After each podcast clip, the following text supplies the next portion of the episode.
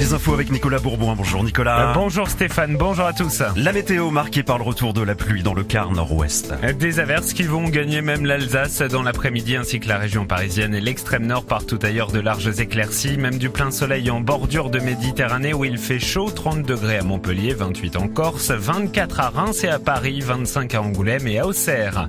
La confirmation d'un certain retour au calme ce matin, les violences urbaines semblent marquer le pas pour la deuxième nuit d'affilée, 17 personnes interpellées en région parisienne selon un premier bilan.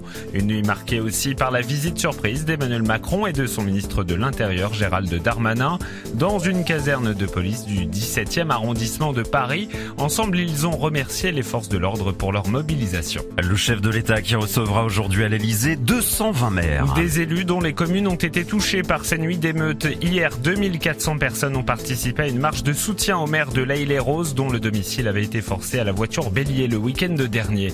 Et puis l'heure est désormais au bilan face aux dégâts occasionnés par ces violences. Il se monte à au moins 20 millions d'euros pour les transports en Ile-de-France, 1 milliard pour les entreprises selon le MEDEF. Il faut dire que des centaines de boutiques ont été pillées, détruites ou vandalisées. À Marseille, Maître Jacquier répond depuis hier aux questions des commerçants. Tout d'abord, il faut faire le constat, l'état des lieux. Quand on arrive au magasin, évaluer l'état du stock.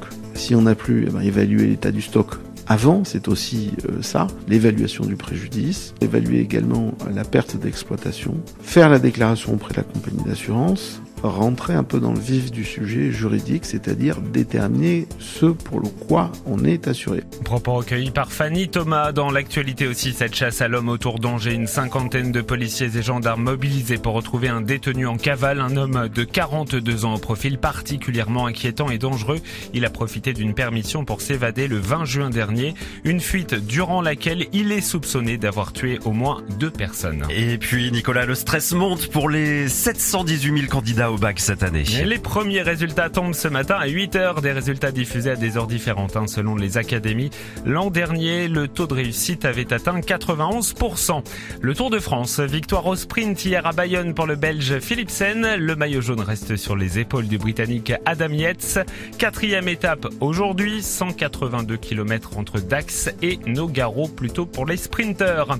Allez enfin 4 minutes, 4 minutes, pas une de plus. Hein. C'est le temps qu'il aura fallu à Lana Del Rey pour remplir l'Olympia. La billetterie pour son concert du 10 juillet a été prise d'assaut hier. 440 000 personnes se sont connectées. De quoi remplir Stéphane 220 fois la ah, salle et même 6 fois le Stade de France. Malheureusement, la chanteuse américaine n'a pas prévu d'autres dates dans l'Hexagone pour l'instant. C'est dommage. Et c'est dommage, oui. Voilà, vous savez tout. Je vous souhaite un excellent réveil sur Chéri FM.